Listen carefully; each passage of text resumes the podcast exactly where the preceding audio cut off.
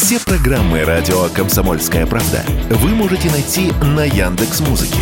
Ищите раздел вашей любимой передачи и подписывайтесь, чтобы не пропустить новый выпуск. Радио КП на Яндекс Музыке. Это удобно, просто и всегда интересно. Автостопом по России. Журналисты «Комсомольской правды» Владимир Варсобин и Иван Макеев едут через всю страну и общаются с самыми разными людьми. Владимир Варсобин для радио «Комсомольская правда». Экспедиция «Автостоп» Калининград-Владивосток все-таки продвигается по России и, надеюсь, скоро будет у цели. Путешествие по России отстреливает ложные убеждения, как биатлонист мишени. Четко. Ты в это верил? Бац, вранье. На это надеялся? Бац, дудки. Этого боялся зря. На середине пути спохватываешься, что ж ты вообще знал о России, и сколько московских умников уверены, что знают столовую для дальнобоев, где мы сейчас. Умники сидят в телевизоре, а дальнобои смотрят на них снизу и жуют.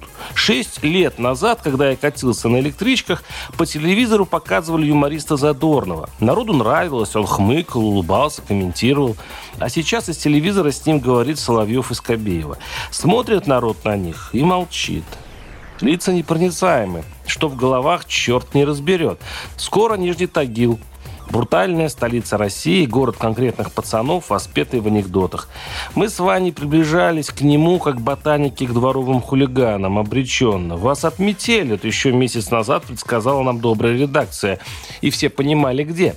Поэтому к Тагилу мы приближались малодушно, не торопясь, зигзагами, из-за чего и случились эти странные события. Сначала чуть не арестовали Ваню. Экспедиция давно этого ждала, даже надеялась. Но Россия стала мягкой. Ваня ввалился в забегаловку погреться, сцепился с хозяином заведения. В 90-е запылало бы ковбойское побоище, все бы плевали зубами. А в 22 году просто вызвали полицию. И Ваня с неприятелем уселись друг против друга полиция не приехала, стороны разошлись. В Пермском Кунгуре нас ждал инженер Александр Осипович, соорудивший дома Терминатора. Той серии, где Шварценеггер был злой. Взялся за проект Осипович как за дело всей своей жизни яростно. Техническую документацию на монстра он выпросил у Голливуда, и скоро весь его маленький двухэтажный дом, переполненный старыми транзисторами, моделями самолетов и прочей мальчишеской чепухой, превратился в мастерскую сумасшедшего профессора из фильмов. Теперь круг жизненных забот, новые датчики, платы. Пермский терминатор не только снабжен искусственным интеллектом, узнает хозяев, может целиться оружием, подключаться к телефону и даже отвечать отвечать на несложные вопросы, но и говорит разными голосами, от Путина до, что жутковато, умершего дедушки. «Ты понимаешь, что ты умер?» – спрашивает внуку робота. «Я знаю. Плохо это, но ничего не поделаешь», – отвечает дед. Кстати, известный конструктор, лауреат Госпремии СССР за участие в разработке ракет «Земля-Земля». Терминатор, правда, тот еще и иждивенец. Шварценеггер пожирает скудный семейный бюджет, о чем мне тихо пожаловалась жена Кулибина. Мол, лишний раз не купишь сапоги, все ему на железки всякие. И с уважительным страхом смотрит на монстра. А я под рассказ супруги кунгурского гения о том, что следующая модель Терминатора сможет ходить, помогать в огороде. Даже не мечтай, кричит изобретатель, не терминаторское это дело. Что потом когда-нибудь и ребеночка заведем, что зато не гуляет и не пьет. Я думал, сколько ж в России таких.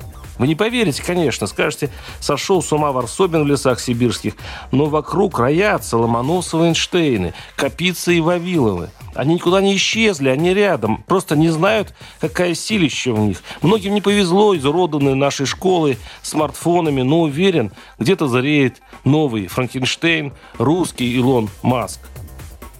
Владимир Варсобин, YouTube-канал, Телеграм-канал. Подписывайтесь и следите за нашим путешествием. Автостопом по России.